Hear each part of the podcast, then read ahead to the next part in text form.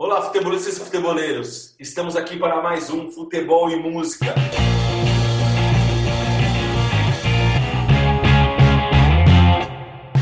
E hoje vamos falar sobre a resistência chilena. E aí, Maurício, o que você tem aí a acrescentar aí pra gente? É, esse é um tema bem interessante para os dias de hoje, né? A falar sobre o, o Chile e a capacidade do, do povo chileno de resistir, de se, de se manifestar, a gente está vendo acontecimentos recentes aí mostrando isso, né? E a relação disso com o futebol, por incrível que pareça, tem uma tem algumas relações aí que a gente vai vai poder demonstrar. Ao longo do tempo, a gente teve é, vários exemplos assim de do Chile, como que na arte, como na, na produção artística deles, é, teve uma grande manifestação assim de, de resistência contra a opressão política, etc. Mais ou menos como a gente tem também no Brasil, lá eles têm também muito forte, né? Então vamos abordar um pouquinho disso. E aí, Ed, a música era uma resistência, não? Sim, com certeza. A música é uma forma de expressar essa resistência e chegar às pessoas de uma forma mais fácil, né? O Chile, que teve uma das piores ditaduras militares da América do Sul, né? A pior, e em 73, quando Salvador Allende né, foi deposto pelo Pinochet, é, causou uma transformação radical na sociedade chilena. E os artistas da época, né, o poeta Pablo Neruda, é, vários músicos, né, cantoras e cantores, eles já se insurgiram então contra essa esse movimento militar, contra essa censura, né? Então, muitos casos de assassinato, de desaparecimento. Muitos chilenos foram levados para cidades na Patagônia, cidades geladas para trabalhar. Senadores foram né, levados para o exílio, para o sul do Chile, acabaram morrendo de frio, de fome, né? E tem um, uma banda que eu gosto muito dessa época, né, que começou até antes disso, na década de 60, e está inativa até hoje, que são os Los Jaivas. É uma das bandas mais longínquas da música chilena. Eles tiveram que se exilar em Paris, né? eles não conseguiram ficar no Chile. E eles têm músicas muito interessantes falando então dessa resistência, falando dessa da tristeza do povo chileno nessa época é, infeliz, né, da história do Chile, que também parecido com a história do Brasil, né? Maurício, a gente tem dentro da música, vários exemplos de resistência, mas o, o futebol ficou marcado por essa ditadura. De que forma, exatamente, essa marca tem cicatrizes que duram até hoje? É, então, é, o futebol acabou ficando meio que ligado a essa questão de uma maneira triste, né? Porque muitos dos estádios chilenos acabaram sendo usados, infelizmente, como verdadeiros campos de concentração, né? Do, do Pinochet do, exército chileno para prisão, tortura e assassinato. Né? Então, tem um, um, exemplo que seria legal de contar, nessa linha do que o Ed estava explicando aí, que é do, do grande artista Victor Hara, um grande dramaturgo, um grande professor e também músico. Ele já, já tinha uma carreira mega consolidada, já vinha de um tempo aí é, fazendo grandes trabalhos no teatro. Durante o governo do Allende tinha sido alçado ali para cargos governamentais relacionados à cultura. Né, ele estava praticamente coordenando né, todo o movimento cultural daquela época. E tinha músicas assim lindíssimas, como aquela Te Recuerdo Amanda.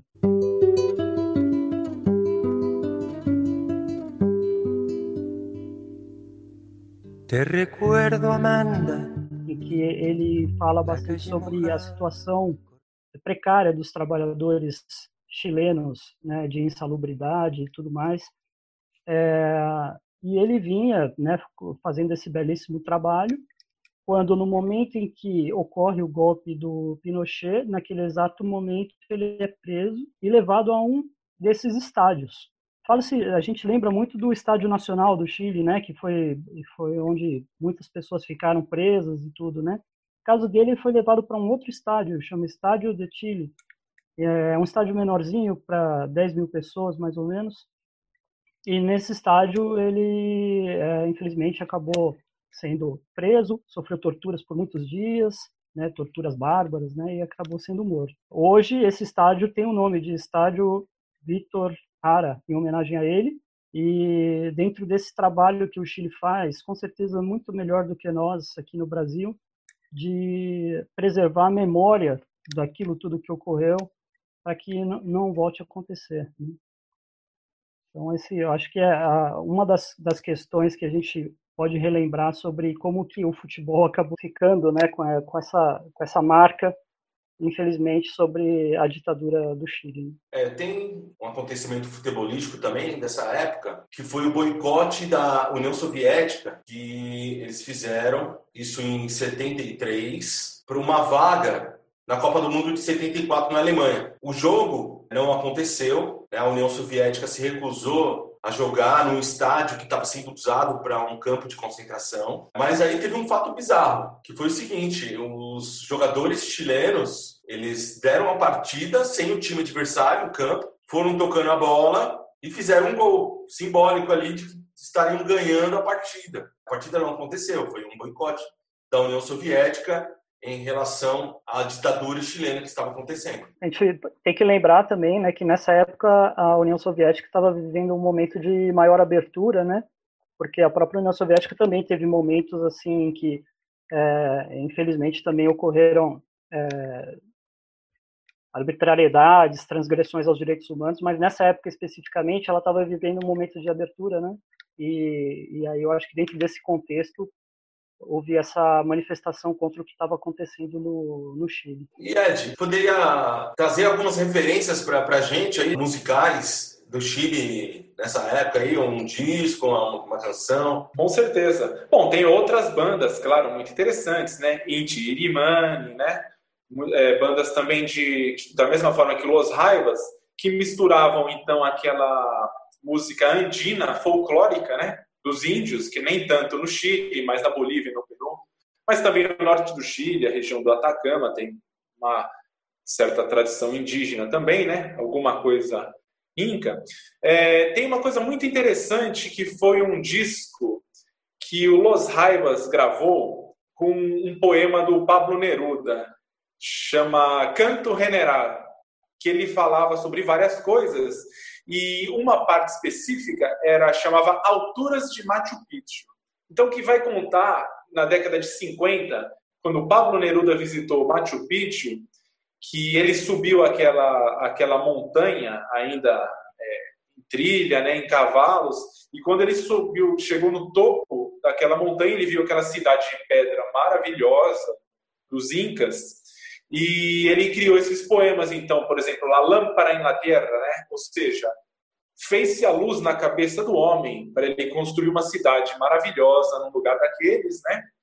E então todas essas essas poesias do Pablo Neruda viraram um disco muito interessante, né? Então do Los Raivas, que chama Alturas de Machu Picchu. E tem músicas muito interessantes, muito legais.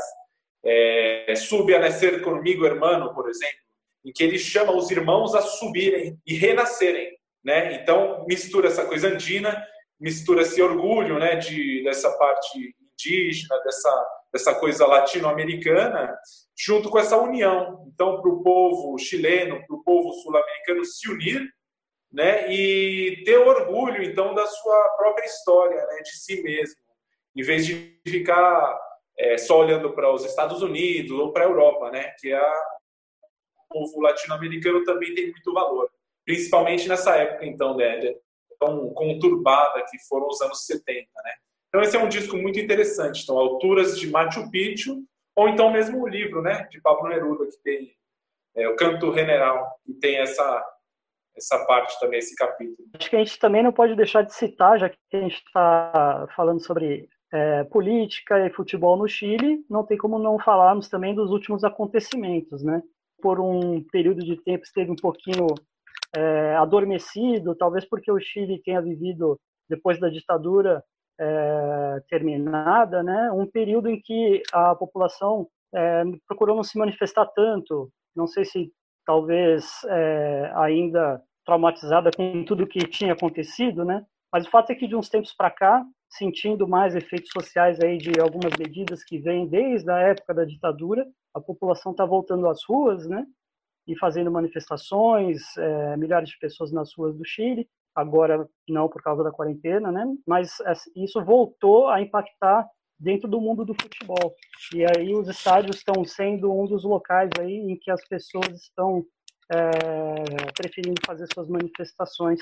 E agora a gente vê os estádios do Chile voltando a conviver com o lado político, mas agora de uma maneira mais mais efetiva, né, uma maneira pelo menos mais saudável, né, que é a população se manifestando nos estádios de futebol. Geralmente a FIFA sempre tem aquela coisa de ah, não pode manifestação política em estádio, não pode mostrar cartazes em estádio.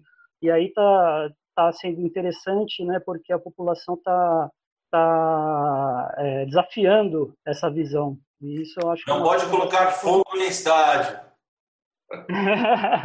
não pode colocar fogo no estádio, é verdade, mas. Como é, é, pois é. É. né? É, mas de qualquer maneira a manifestação política ela é sempre legítima, né? Desde dentro de certos limites. E aí no Chile isso está acontecendo bastante. A gente teve até no jogo contra o Internacional de Porto Alegre na Libertadores, né, um evento desse tipo, né, com fogo no estádio, como você está é, citando. E até mesmo o campeonato, é, campeonato chileno tendo que ser finalizado com rodadas de antecedência, final de Libertadores que era para ser lá do, do Flamengo contra o River acabou tendo que ser alterada, né? Então são vários é, eventos que estão acontecendo e mostrando essa ligação novamente do, do futebol com a política lá no Chile e a volta desse Chile mais é, mais ativo, mais né, firme ali nas, na, na, reivindicação dos, dos seus direitos, que é uma coisa muito bacana. Bom, é isso aí, pessoal. Este foi mais um Futebol e Música. Tchau, tchau.